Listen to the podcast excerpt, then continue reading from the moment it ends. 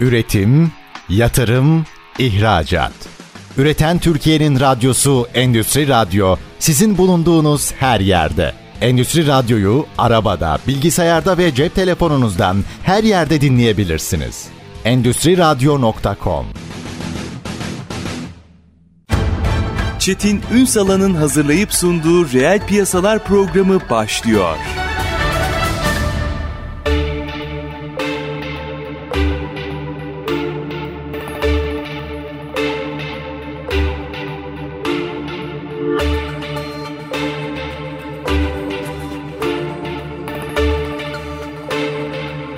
Reel piyasalardan merhabalar. Türkiye'nin gerçek gündeminde birlikteyiz. Efendim bugün kurumsal yönetim konuşacağız. Niye? Aslında ilk yüzyılımızı bitirdik. Belli bir yolculuk yaptık. Az, çok firmalarımız belli gelişimler sağladılar. Çok iyi olanlar var. Arkada olanlar var. O mücadele sürecinde ortada olanlar var. Şimdi ikinci yüzyılda belki taşları yerine koyarak konuşmak lazım bazı şeyleri ve aslında motto da bu. İkinci yüzyılda başarının anahtarı kurumsal yönetim diyerek aslında yola çıkan, yıllardır da aslında bunu anlatan bir yapıyı bugün ağırlıyoruz ve 21 Kasım'da da aslında bununla ilgili zirvenin de ana temasını oluşturuyor. İş burada bitmiyor. Anadolu'ya çıkıyorlar. Sizlere geliyorlar. Bugün bizi Türkiye'nin muhtelif yerlerinden dinleyenler, sevgili dostlar, size geliyorlar ve aslında kurumsal yönetim nedir, ne değildir anlatacaklar. O kadar çok duydunuz ki, ama ne kadar doğru duydunuz. Biz hepsini konuşacağız bugün efendim. Çünkü Türkiye Kurumsal Yönetim Derneği Başkanı Dr.Tamer Saka bugün reel piyasaların konu. Sayın Saka hoş geldiniz. Hoş bulduk Çetin Bey. Üstadım işin ABC'sinden başlayalım mı? Başlayalım. Konuşacak çok şey var ama 90'larda bir kurumsallaşıyoruz diyerek antetli kağıtları değiştirdik, logoları değiştirdik falan. Sonra baktık ki bu değilmiş. Bugünlerde sürdürülebilirlik konuşulurken hep ekleniyor diyor ki kurumsal yapılarımız oluyor. O kadar çok altını boşaltıyoruz ki. Bize şu işin bir doğrusunu anlatabilir misiniz? Kurumsallaşma, kurumsal yönetim gerçekten ne? Tabii. Teşekkür ediyorum Çetin Bey. Bizi misafir ettiğiniz için. Şimdi esasında biraz çok farklı tanımlarını yapmak mümkün kurumsal yönetimin ama belki basit tanımından başlamakta fayda var. Esasında kurumsal yönetim iyi yönetim demek. Şirketlerin, kurumların, devletin iyi yönetilmesini ifade ediyor kurumsal yönetim. Zira yönetmek iyi sonuç verecek anlamına gelmiyor. Elbette. Çünkü iyi veya kötü her sistem yönetiliyor ama sonuçları açısından baktığınız zaman farklı sonuçlar doğuruyor. Şimdi bizim hedefimiz şirketlerimizin, kurumlarımızın iyi yönetim sistemleriyle donatılması ve böylelikle önlerine çıkan tehditleri ve riskleri, zorlukların üstesinden daha rahat gelebilmeleri. Dünya malumunuz çok karmaşık bir noktaya doğru gidiyor. Bundan 200 sene önce Avrupa'nın göbeğinde Rusya savaşa girecek diye konuşuyor olsak hani gülümserdik. Ama bu yetmedi. Şimdi Amerika-Çin arasında gerilim hızla tırmanıyor. Orta Doğu'da inanılmaz bir felaketi yaşıyoruz şu anda. Ve bu problemlerin de kısa vadede kesileceğine dair hiçbir işaret yok. Bunların üstüne yaşamımızı etkileyen önemli trendler hızlanıyor. Dijitalleşmeyi konuşuyoruz, sürdürülebilirlik meselesini konuşuyoruz. Bütün bu konular esasında şirketlerin önünde ciddi fırsatlar ve tehditler ortaya çıkartıyor. Ne yaptığınızla alakalı. Aynen. Mi? Şimdi bizim hedefimiz esasında bu kurumlarımızın gerçekten iş yapma şekillerini bu anlamda geliştirerek bu riskleri, tehditleri fırsata çevirmelerine yardımcı olmak. Siz de bahsettiğiniz açılışta gerçekten 100 yıl ülkelerin, ulusların tarihinde çok uzun bir süre değil ama Cumhuriyet tarihi açısından baktığınız zaman önemli bir dönüm noktası. Ve 100 yılda çok şeyler yaptık. Özellikle bulunduğumuz coğrafyayı dikkate alırsak. Mucize. Evet. Gerçekten inanılmaz bir noktadayız. Öncelikle bulunduğumuz anın tadını çıkartmak lazım. Harikasınız. Bulunduğumuz şekilde. Ama bununla yetinmemek de gerekir. Çünkü Türkiye'nin potansiyeli bundan çok daha fazla. İnsanımız çok daha zeki, çok daha iş yapabilir nitelikte. Uzun yıllar boyunca özellikle endüstri tarafında bir know-how geliştirdik. Bugün bizim ustalarımız hiç ölü makineyi ayağa kaldıracak şekilde çalışırlar. Bu tecrübeyi ve birikimi biz kullanarak çok daha hızlı koşabiliriz. Şimdi bu yüzyılda ama geldiğimiz noktaya baktığımızda göreceli olarak iyi olmakla beraber böyle bir kişi başı milli gelirde $10.000 seviyesine sıkıştık. gitmiş durumdayız. 12 oluyoruz, 8 oluyoruz, böyle gidip geliyor. Hatta yani doğru hesaplamalarla o bile tartışmalı da. Tartışmalı tabii. Evet. Hatta biliyorsunuz son 10-15 yılda 2 kere de revizyon geçirdi milli gelir hesaplaması. Hani 2021 standartlarıyla baktığınız zaman 6-7 bin dolarlar gibi yani elma bir noktaya geliyor. Şimdi ama dünyadan Türkiye'nin aldığı, dünyadaki ekonomik pastadan Türkiye'nin aldığı paya da baktığınız zaman maalesef orada da bir aşağı doğru gidiş var. Yani 60 sene önce Türkiye'nin aldığı pay daha fazla. Yani %1'in üzerindeyken bugün %1'in altında. 60 yıl içerisinde bu kadar iyi şey yapmamıza rağmen payımız azalmış. Demek ki dünyada bize benzer ülkeler ve bizden ileri ülkeler bizden daha hızlı koşmuşlar ve bizim payımız azalmış. Şimdi bunun birçok sebebi var. İşte bu 100. yılın sonunda esasında biraz bunları tartışmak, düşünmek, konuşmak lazım. Birçok sebebi var. Bunlar işte kültürel sebepler, siyasal sebepler, coğrafya, sermaye yetersizliği gibi bir sürü madde eklenebilir. Başlıkta bunlar tartışılabilir ama bize göre bunların önemlilerinden bir tanesi bu şirketlerimizin kurumsallaşma meselesindeki sıkıntı. Bizim bu kurumsallaşmayı yapamıyor olmamız, hızlı yapamıyor olmamız, adaptasyonumuzdaki problemler şirketlerimizin bölgesel ve global rekabette önünü tıkıyor. Bugün bakın hala Türkiye'nin gerçek anlamda bir global markası maalesef yok. Yani iyi örnekler var ama hani bunlar da bir elin parmaklarını geçmez. Ama bu global şeye yapamıyoruz. Mesela benim güzel bir örneğim var. Brezilya bize benzer bir ekonomi, bize benzer bir ülke. Zaman zaman da karşılaştırılan bir ekonomi. Mesela orada tek bir sermaye fonu, özel sermaye fonu şirketi, 3G diye bir şirket var. Bu şirketin şu anda yönettiği portföyün büyüklüğü 200 milyar dolar. Türkiye'nin gayri safi milli hasılasının neredeyse 1/4 kadar bir büyüklüğü, bir varlığı yönetiyor. Bu tabii önemli bir hem ekonomik bir güç hem siyasal bir güç. Dolayısıyla bizim gerçekten bu 2. yüzyılda işte kişi başı 20 bin dolarlar, 25 bin dolarlar gerçekten reel bir şekilde buralara çıkmak istiyorsak tabii siyaseten yapılması gerekenler var. Makroekonomide atılması gereken adımlar var.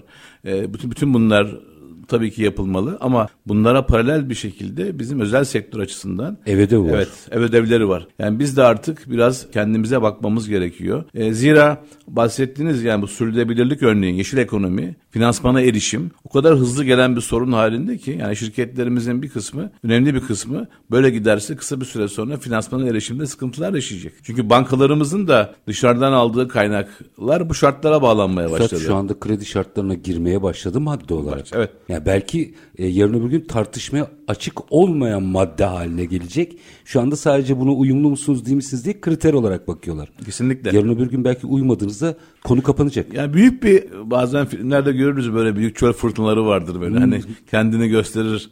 Göre göre gelir camdan bakarsınız. Biraz şu an yaşadığımız bu.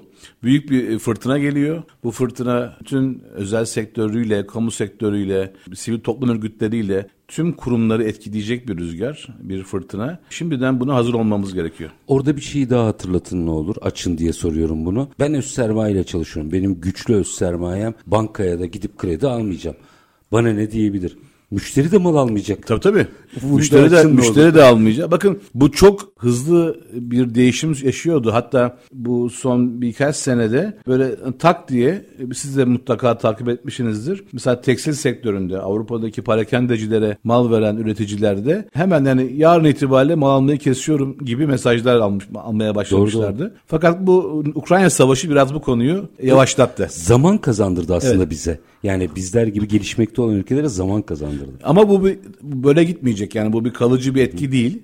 Yani bu savaş da mutlaka bir şekilde hallolacak umuyoruz daha büyümeden. Dolayısıyla bizim de bu avantajı yani bu zaman avantajını kullanıp ciddi bu dönüşümle ilgili atmamız gereken adımları yerine getirmemiz gerekiyor. O yüzden ben hep onu söylüyorum artık hani kurumsallaşma ve kurumsal yönetim meselesi bir yani sahip olsam iyi olurdan öteye geçmiş durumda. Artık bir gereklilik, zorunluluk. Şurada bir 2-3 dakika sonra araya gideceğim ama belki girizgahını yapıp sonrasında açalım. Şunu ne olur bir açalım mı? Kurumsal yönetim dediğimizde bu da bu işin bir parçası ama belli birimler, belli atamalar vesaire oluşturuluyor. Sonra kararı yine ben veriyorum. Şimdi bundan nasıl kurtulacağız? Bu işin esasında temelinde, özünde hani bana deseniz ki bir kelimeyle, bir cümleyle bu işi anlat. Bu bir kültür değişimi. Hı hı. Bu bir yaşam biçimi. Ben biraz işte seyircilerimiz, burada, izleyicilerimiz, dinleyicilerimiz burada göremiyorlar bizi ama biraz hani diyetle ilgili sıkıntım var. Sürekli diyet halindeyim. O yüzden diyet örneğini çok kullanıyorum. Yani diyet yapma gerekliliğine çok inanıyorum. İnanmaktan öte yapmak zorunda olduğumu da farkındayım. Her biliyorum. Pazartesi hepimiz başlarız. Gitmediğim doktor kalmıyor. Ama o reçete önüme geldiği zaman...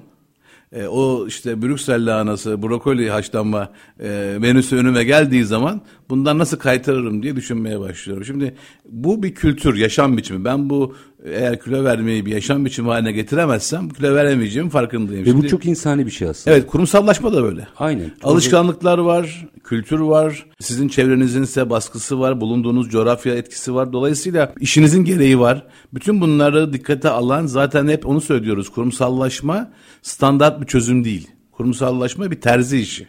Yani herkesin kendi ailesine göre, işine göre, beklentilerine göre düzenlenmesi gereken bir nokta. Orada da çok ciddi hatalar yapıldı. Kesinlikle. Hap çözüm. Zaten onun maliyetleri yapmaktan daha fazla. Yani yapmasanız daha iyi. Doğru, doğru. Bu tip eğer yapacaksanız, mış gibi yapacaksanız, taklit edecekseniz yapmasanız daha iyi diyoruz. O yüzden bu kültürü eğer hazmetmezseniz ne yaparsanız yapın, hangi sistemi kurarsanız kurun, o sistemin çalışması mümkün değil. Zaten şirketler büyüdükçe ister istemez mecburiyetten sistemler kuruluyor. Yani sistemsiz zaten yapmanız mümkün değil bu işleri. Ama o düşünce dünyanızda eğer siz kurumsallaşamamışsanız, o kapılar kapandığı zaman yönetim kurulunda karar alma süreçleriniz, karar alma şekliniz, istişare kültürünüz eğer bunlar gelişmemişse bu sistemden size bir faydası olmaz. Aksine maliyeti olur. Peki o zaman doğrusu ne? Nasıl yapmak lazım? Onu biraz açalım ama minik bir araya gidelim. Tabii ki. Aranın ardından. Çünkü bu kapsamda yani biraz zirveyi de açacağım oradaki konular ama bundan da önemlisi zirvede konuştuktan sonra Anadolu'ya çıkıyorsunuz.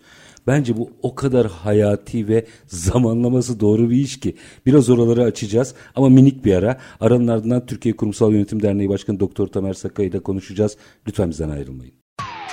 Üretim, yatırım, ihracat.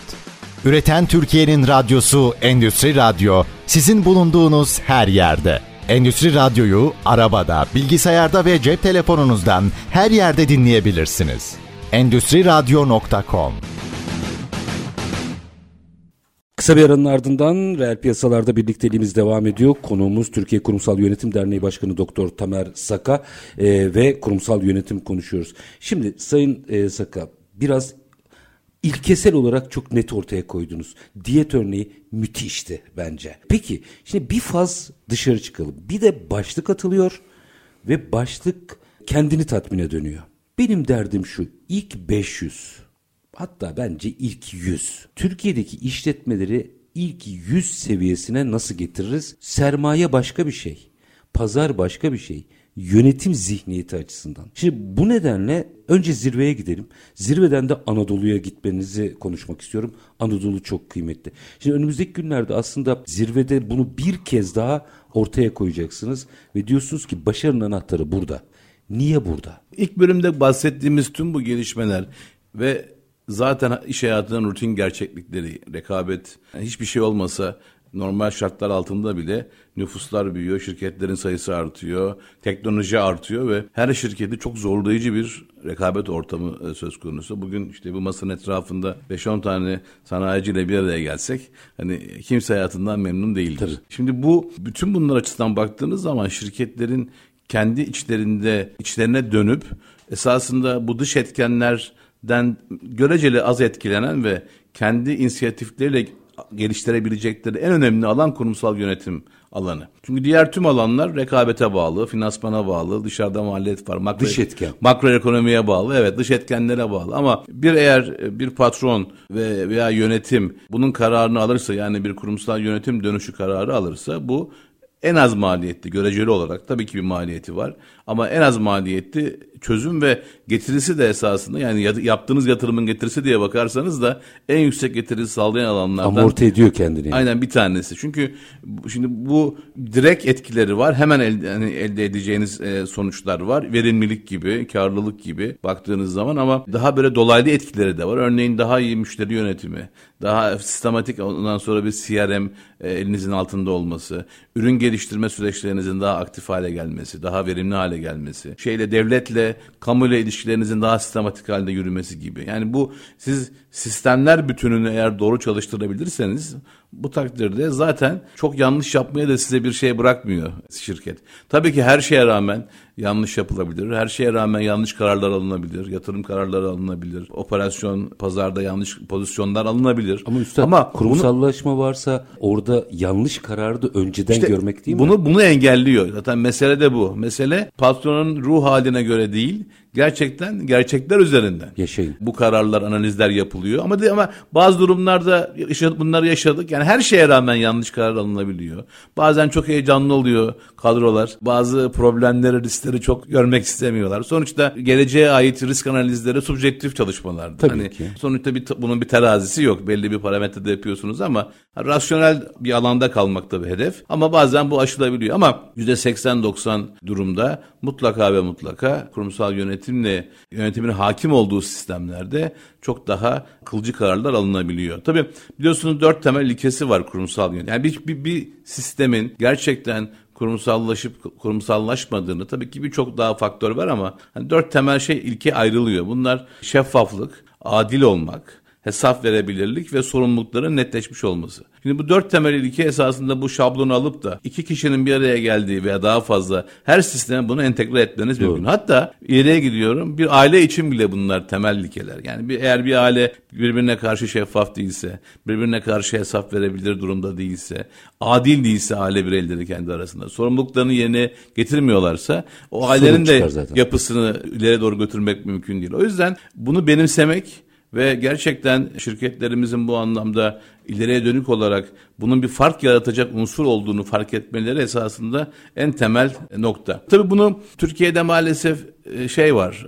Uzun yıllar sermaye yetersizliği konusunu hep konuştuk. Yani çok yapacağız ama sermayemiz yok dedik. Şimdi esasında dünyanın geldiği nokta bunu da aştı. Dünyada 2 trilyon dolar her sene geziyor. Yani dünyaya bir küre gibi düşünün. Etrafında 2 trilyon dolar geziyor. Nereye yatırım yapsam diye. Bir yerlere giriyor, bir yerlere çıkıyor. Yani 2 trilyon dolar aşağı yukarı bir var, yatırım var. Ve bu yatırım tabii dünyada 200 tane ülke var ama bu yatırım alabilecek nitelikli ülke sayısı da 30-40'tan fazla değil. Türkiye'de bunlardan bir tanesi. Yani G20+10 koyun. Dolayısıyla Türkiye'nin esasında potansiyeli çok yüksek. Bunu nereden anlıyoruz? Mesela Vietnam. Vietnam bizle mukayese olamayacak bir ülke olmasına rağmen geçen sene 40 milyar dolara yakın direkt yatırım almış bir ülke. Şimdi bizim rakamlarımıza bakıyorsunuz, çok daha uzak noktadayız. Niye böyle oluyor? Tabii ki siyasi konjonktür de buna etki ediyor ama şirketlerimizin özellikle global piyasaya açılarak bu sermayeden pay almaları artık mümkün. Yatırım almaları gayet mümkün. Yani bugün merkezinizi Türkiye'den Hollanda'ya taşıdığınız zaman bir Avrupa şirketi, bir global şirket haline gelebiliyorsunuz. Bu biraz vizyon meselesi, biraz bu kurumsallaşmayla ilgili atılacak adımların ne kadar sağlam olduğuyla alakalı bir konu. Dolayısıyla sermaye konusu bence artık konu değil. Peki ne problem? Bizim o seviyeye çıktığımız zaman şirketlerimizin performansının sürekli hale getirilmesine imkan tanıyacak sistemlerimiz maalesef çok zayıf. Bugün müteahhitlerimiz, en çok dışarıda iş yapan kurumlarımız, onlarda bile inanılmaz hikayeler duyuyoruz. Yani bütün karını, birkaç senelik karını ortadan kaldıracak hasarlar, problemler, riskler, para kaptırmalar, aşırı hırstan ve bu bahsettiğimiz risk iştahının yüksek olmasından kaynaklanan farklı riskli coğrafyalarda sürekli iş almak, bir alacağı parayı başka bir işte kapatmaya çalışmak gibi farklı yöntemlere giriyor. Libya vakası diye vaka var. Dolayısıyla esasında baktığınız zaman o potansiyel yeteri kadar ve hatta en önemlisi de biz hala maalesef taşeronluk yapıyoruz. Yani az örnek dışında taşeron olmaya devam ediyoruz. Yani işin kaymağını başkaları oluyor. Tabiri caizse hamallığını biz yapıyoruz. Doğru. Şimdi ve dönüp bakıyoruz yine Türkiye'nin ihracat sektörlerine bakalım. Orada da benzer tablo var. Orada da biz maalesef katma değer üretemiyoruz. Yani biz markalaşamıyoruz. Marka, tekstil mesela önemli bir kalem bizde. Dünyada birçok markanın üretimini biz yapıyoruz. Ama marka başka ve hepsi katma değer orada. İşin acı tarafı Çetin Bey, o kadar kaliteli üretim yapıyoruz ki istesek. Yani gerçekten baktığınız zaman ürünlerimiz dünyada, yani bu bizlere rekabet eden diğer üretici ülkelere baktığımız zaman bizim kalitemiz çok daha ileride. Üstad, o dev marka bakın ne kadar kaliteli ürünüm var diye dünyaya satıyor bunu. Kesinlikle. Üreten biziz. Ve o eşiği bir türlü aşamıyoruz. Evet. Yani oradan zaten anasını yapmışsın. Ürün orada, know-how orada, işçilik orada, malzeme var. Oradan bir markaya yürüme meselesini yıllardır maalesef aşamadık. İşte yine burada kurumsallaşma meselesi önümüze çıkıyor. Yani esasında Çetin Bey, kurumsallaşma Türkiye için biraz belki hani ileri bir söylem gibi görebilirsiniz ama şu anda en önemli milli problemlerden bir tanesi. Yani bir milli güvenlik sorunu, çok kurumsal yönetim meselesi. Çünkü biz hep sonuçlara odaklanıyoruz. Yani sonuçları tartışıyoruz. Ana sebebe inmeden, ana sebebi çözmeden bu sorunları çözmemiz mümkün değil. Eğer biz işleri elleştirme şeklimizi, yönetim şeklimizi, bu anlamdaki yönetsel sıkıntılarımızı aşamazsak, biz yıllar boyu bu sorunların farklı formatlarını, farklı biçimlerini kendi aramızda konuşuyor oluruz. O yüzden zirve çok önemli. Zirveyi sormuştunuz. Yani zirve bizim için önemli bir platform. Zirvede hem üyelerimizle hem potansiyel üyelerimizle hem de kamuoyuyla bu düşüncelerimizi daha derli toplu bir şekilde tartışıyoruz. Tabii bu sene bizim için daha önemli. Çünkü 20. senemiz kuruluşumuzun. Doğru. Cumhuriyet'in 100. yılı. Bu bahsettiğimiz o öz muhasebeyi bizler de yapıyoruz. Yani önce biz yapmalıyız, zaten örnek olalım. Bu durumda daha iyi nereye gidebiliriz? Daha iyi nasıl bu uygulamaları şirketlerimize anlatabiliriz konusunda da bir tartışma ortamı yaratmak istiyoruz. O yüzden lider, yani Türkiye'de hem yönetici hem iktidar açısından lider nitelikteki insanları zirvemize konuk ettik. Yurt dışından konuklarımız var. Biz Türkiye standartlar olarak, kurumsal yönetim standartları olarak OECD ilkelerini benimsemiş bir ülke. 2000'li yılların başında, 90'lı yılların sonunda bunu kendi mevzuatımıza sermaye piyasası kurulu katmıştı. Şimdi orada işte yaklaşık 25 sene sonra bir revizyon oldu. OECD bu ülkeleri revize etti. İlk defa biz bu ülkeleri Türkiye'ye tanıtacağız bu zirvede. Bu zirveleri Türkçeleştirdik, ilkeleri, prensipleri. Dolayısıyla yakın bir sürede sermaye piyasası kurulu ile beraber çalışıyoruz. Onlarla yakın çalışıyoruz. Yakın bir süre içerisinde zaten bu ilkelerin Türkiye mevzuatına girmesi konusunda da onlara destek olacağız. Dolayısıyla dünya değişiyor. Hızlı değişiyor, şartlar değişiyor, ekonomi değişiyor, rekabet değişiyor. Hani biz maalesef bazen çok kısır konuları, tartışmalara odaklanıyoruz kendi içimizde, kendi bünyemizde. Ama arkamızdan, yanımızdan bir sürü şey geçiyor, gelişme yaşanıyor. Bunlar açısından kurumsal yönetimin de bu gündemi yakalamasını hedefliyoruz. Zaten zirveden şeyimiz, beklentimiz bu. Şöyle bir bakıyorum, aslında biraz... İKÜTÜ ben de takip ettiğim önemli derneklerden birisinizdir. Bu derneği oluşturan kurumlara baktığımda aslında çoğunun hiçbir sorunu yok. Yani daha önce TÜSİAD'ın içerisinde çalışma olarak başlamış, büyümüş bir dernekten bahsediyoruz. Yani sizin dertlendiğiniz şey Türkiye. Öyle. Yani hiçbirinizin, sizlerin de profesyonel olarak çalıştığınız kurumlarda böyle bir derdiniz yok aslında. Az çok herkes bir yolculuk içerisinde zaten burada. Burada galiba Türkiye'ye dertlenmek meselesi var. Şimdi bir girizgahını yapalım. Aranın ardından da açalım. Bu yüzden Anadolu'ya gidiyorsunuz galiba. Kesinlikle. Biraz açın, ne olur. Tabii ki. Yani Anadolu, biliyorsunuz, Türkiye'nin dinamosu. Bize göre olması gereken noktadan çok daha ileri taşınması gereken bir dinamo. Artık İstanbul, İzmir, Sakarya, bu çok önemli bir aks ama bu aksın artık Türkiye açısından baktığınız zaman hem deprem riski açısından hem yoğunluk riski açısından baktığınız zaman biraz daha Anadolu'ya yayılması lazım. Anadolu'daki şehirlerimizin ki potansiyelleri gerçekten çok önemli. Biz her gittiğimiz şehirde şaşırıyoruz. Maalesef hem kendi kendimize üzülüyoruz bu noktada. Kendimizi de suçluyoruz, ya bu kadar büyük hazineleri nasıl farkında değiliz diye. Ama işte Avrupa'da, Amerika'daki biz farklı şeyleri konuşurken ortamları, burnumuzun dibindeki bu imkanları maalesef kaçırıyoruz. Olan şeyimizi anlatmaktan maalesef aciziz. Yani o böyle utanma kültürü, herhalde mahcubiyet şeyi var. O kadar, mesela geçen gün Denizli'deydik. İnanılmaz şeyler var mesela. Sayın Belediye Başkanı ile Vali Bey ile oturduk, konuştuk. Sanayi Odası Başkanı ile konuştuk. Hani baştan böyle bir proje olarak Denizli'yi ele alsanız hani böyle 2x3 olacakmış gibi bir şey var. Potansiyeli var. Tek başına kotaracak durumda yani. Şimdi bu birçok ilimiz böyle. Baktığınız zaman yani Türkiye genelinde birçok, biz yaklaşık 30 ile ulaştık ve bunu devam edeceğiz. 81 ile de dokunacağız. Yani şeyimiz, planımız bu. Ama bütün bu noktada Türkiye'nin bu uyuyan potansiyeli, gerçekten uyuyan potansiyelini çok küçük dokunuşlarla harekete geçireceğini görebiliyoruz. Yani şirketlerimizin o cesareti, zaten risk alma iştahları son derece yüksek. Çok girişimci bir ruhları var. Zaten ona bize çok artı kazandırıyor. Çok esnek yapılar var. Ama işte bunları eğer biz doğru bir kurumsal yönetim sistemleriyle taçlandırabilirsek bu şirketlerimiz çok hem ulusal açıdan hem de çevresel yani bölgesel açıdan çok rekabetçi hale gelebilirler. Bunları görüyoruz.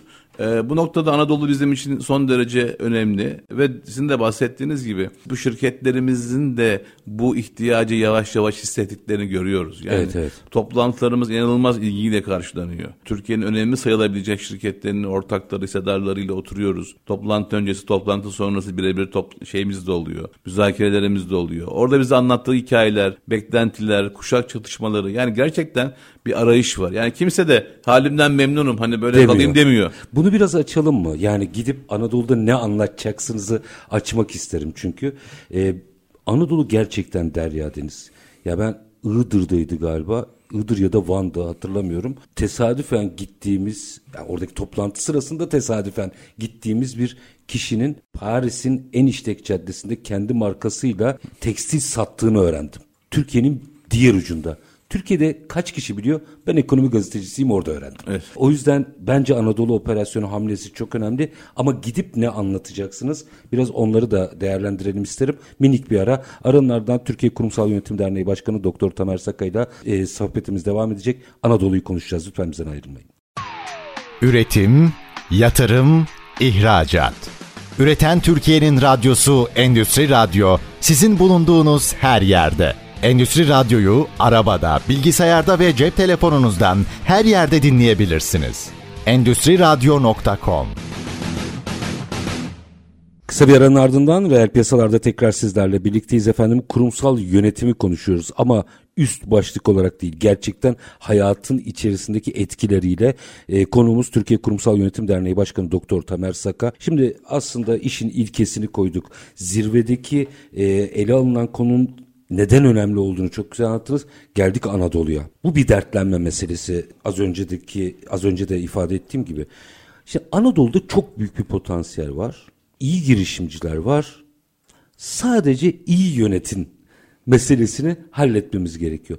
Gidip Anadolu'da ne anlatacaksınız bu uğurda? Şimdi esasında dertleşiyoruz Anadolu'da. Anadolu'da iş dünyasının unsurları bu meselelerin farkında değil diyemeyiz. Birçoğu sorunlarının farkında, bunları da dillendiriyor.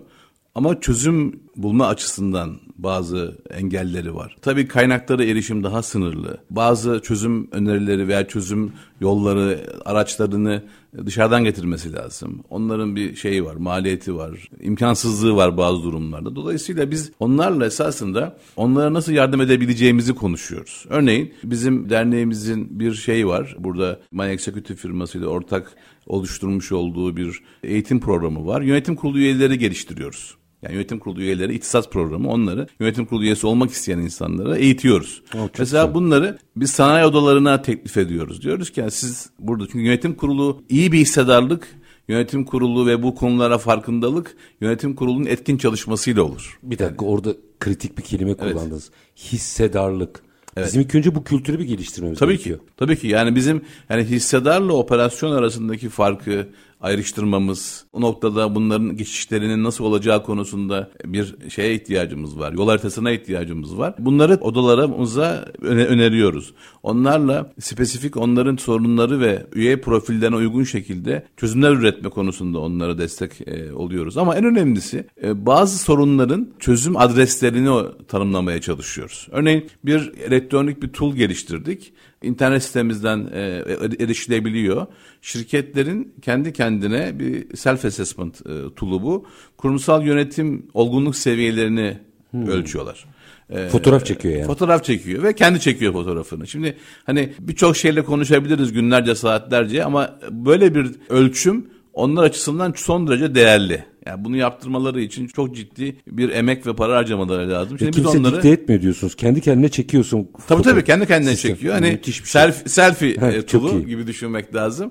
Ondan sonra onu gördükten sonra artık bir varsayımlardan, sana göreden, bana göreden konuşmuyoruz. Eğer o soruların cevaplarını gerçekten objektif bir şekilde vermişlerse resim ortaya çıkıyor. Ve o resme göre de artık çözüm arayışı da şekilleniyor. Yani nerelere yatırım yapması lazım? Hangi alanları geliştirmesi lazım? Nasıl bir yol haritası çizmesi lazım? Biz de diyoruz ki işte biz de o noktada devreye giriyoruz. İşte o bahsettiğiniz zaten kendi sıkıntısı olmayan üye profilimizin de üye olma sebebi bu benchmark'ı bu şirketlerimize paylaşma duygusu, kararlılığı. Biz diyoruz ki bizim bünyemizde 20 yılı aşkın süredir ciddi bir birikim oluştu. Bir know-how var. Üyelerimiz bu işi pratik ve teorik olarak zaten uzun yıllardır yapan şirketler.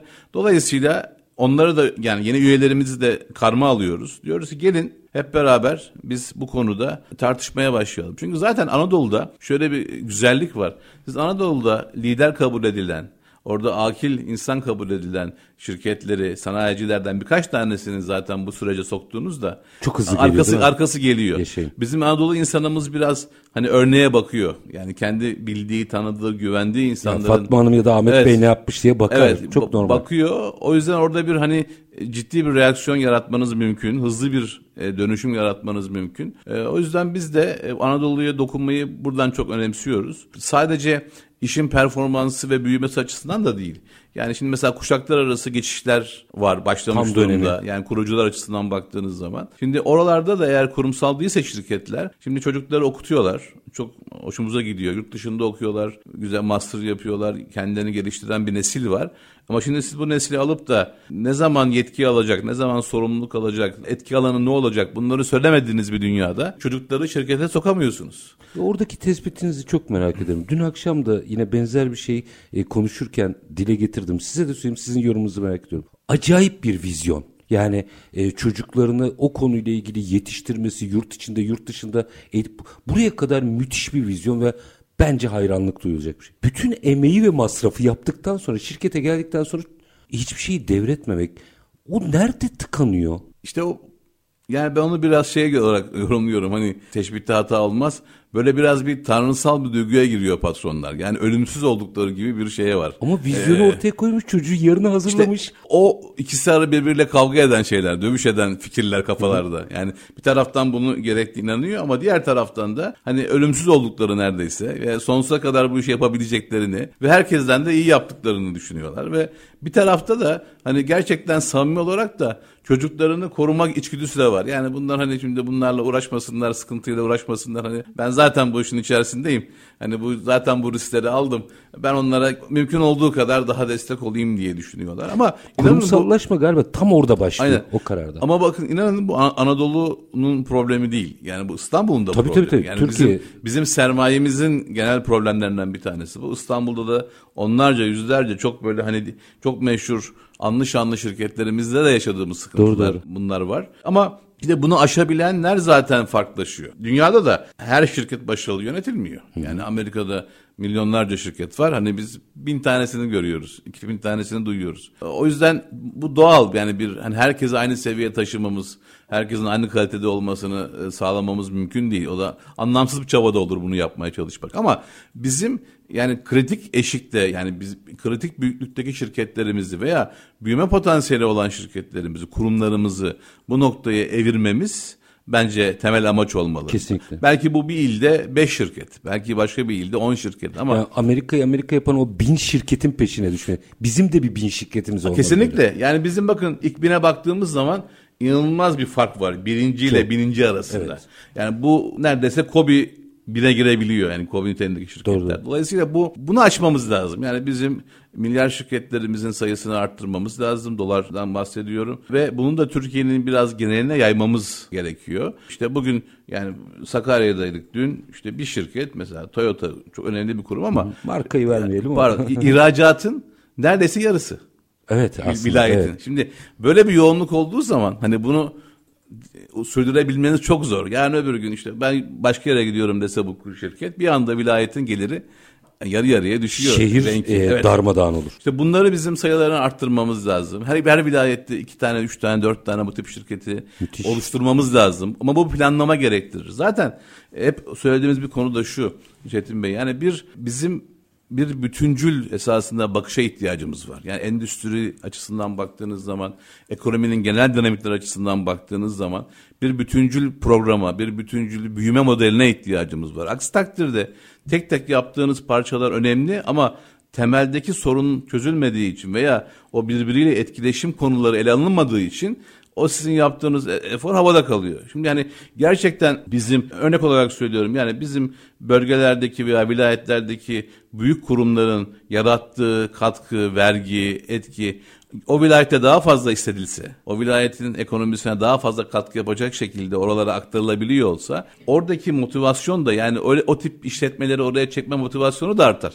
Merkezlerinizi illere taşıyın diyen çok illi duydum ben. Tabii ama işte bu onların bireysel çabasıyla maalesef dönen bir şeye kalıyor. Halbuki bunu daha sistematik yapmak mümkün. İşte o küçük dokunuşlar veya nereye gitmek istediğimizle alakalı strateji, ülke olarak baktığınız zaman çok belirleyici oluyor. Zaten o ilk başta konuştuğumuz belirsizlikler, riskler, tehditler önümüzdeki ve fırsatlar. Onlarda bizim özel sektörün cam tavanı tabii ki devletin, yani hükümetin bu konudaki stratejileri. Onlar nereye Türkiye'yi konumlandıracaklar? Tabii. Bu yarışta nerede olacağız? Biz bu yeni bir endüstriyel esasında bir devrim yaşıyor dünya. Bunun neresinde olacağız? Takipçisi mi olacağız? Eskiden üreten olduğu gibi lazım. Üreten mi olacağız? Ama üreten dediğimiz zaman hangi alanlara fokus olacağız? Her şeyi aynı anda yapamayacağımızı artık anlamamız lazım. Mesela, aslında onlar da belirlendi aslında, yani fintech, yazılım vesaire gibi bizim nerelerde kaslarımızın güçlü olduğu da ortaya çıktı aslında da. Doğru, ama Çetin Bey, orada da rekabetin en yüksek olduğu alanlar onlar şu anda. Şimdi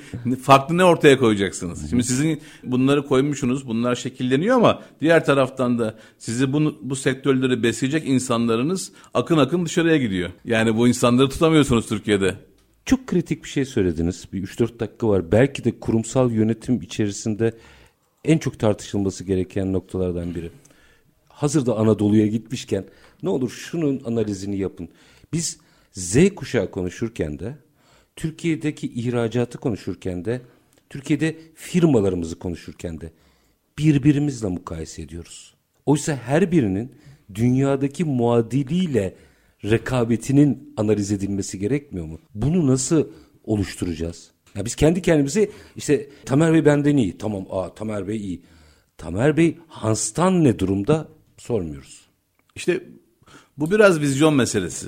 Bu vizyonu zaten ortaya koyamazsanız, bu iddiayı ortaya koyamazsanız maalesef o ivmelenmeyi de sağlamanız mümkün değil. Sonuçta motivasyon olması farklı bir şey. Azim olması başka bir şey. Yani motivasyonla azmi birleştirmeniz lazım. Sadece motivasyon yetmiyor. Doğru. Ama o azimi de sağlayabilmeniz için gerçekten doğru hedefler koymanız lazım. Doğru hedeflerde ancak doğru vizyonla ortaya konabilir. Zaten bunu yapabilen şirketler ayrışıyorlar.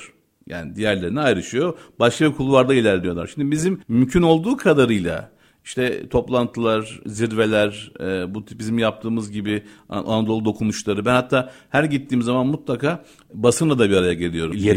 Yerel basınla bir araya geliyorum ve onlardan rica ediyorum. Yani bu konuları lütfen yıl içinde yaygın bir şekilde işleyin. Yani bu çok önemli, çünkü yılın bir günü vilayeti ziyaret etmeniz, onlarla oturup konuşmanız sorunu çözmeyecek. Hemen o gün akşamına öncelikler farklı, konular farklı, hayat devam ediyor. Ama bunu eğer sürekli şekilde bu konuları konuşursak, süreklilik arz ederse bu konuları ve bunları böyle biraz daha kurumsal hale getirirsek bu ilişkileri de, örneğin işte ayda bir toplantılar, görüşmeler, sohbetler, yemekler, bu tartışma ortamı zaman içerisinde bu vizyon meselesini de beraber getiriyor olacak. Kültürü inşa edecek galiba. Zaten hep oraya geliyor, kültür meselesi. Yani bugün sizin kendinize çıpa olarak gördüğünüz ve hedef olarak gördüğünüz veya işte kutup yıldızı olarak gördüğünüz yer neresi? Bu sizin birikiminizi yansıttığınız yer esasında. Yani siz kimsiniz? Siz nereye gitmek istiyorsunuz? Gerçekten bu noktadaki dünya görüşünüz ne? Onların hepsinin toplamı onu gösteriyor. Ama bunu aşabilmek için de işte hem kadrolarınızın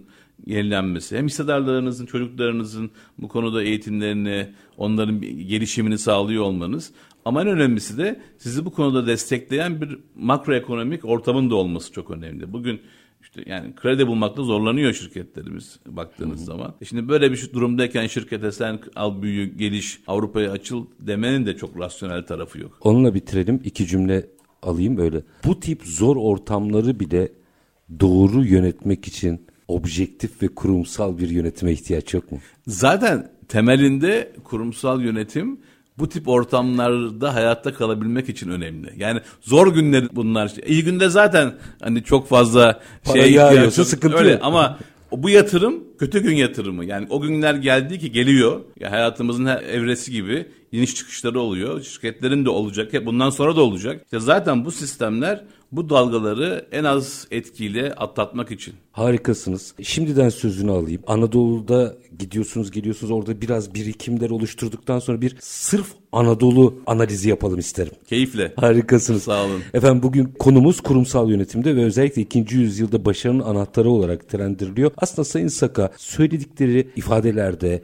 notlarda o kadar güzel 2. yüzyılda çalışmamız gereken eksik tarafımızı, dersimizi bize anlattı ki onlar şimdi yollara düşüyorlar ve Türkiye'nin dört bir yanını anlatıyorlar. İstanbul'da tabii zirvede bu konuşulacak ama onun ötesinde çok kıymetli. Anadolu kalkınmadan Türkiye kalkınmaz. Bunun bilinci içerisinde aslında bu hareketi başlatıyorlar. Türkiye Kurumsal Yönetim Derneği Başkanı Dr.Tamer Saka bugün bizlerle birlikteydi. Bunu daha çok konuşacağız. Sayın Saka'dan da sözünü aldık. Biraz Anadolu toplantılarının detayları ortaya daha netleştiği zaman burada yine sizler için değerlendireceğiz.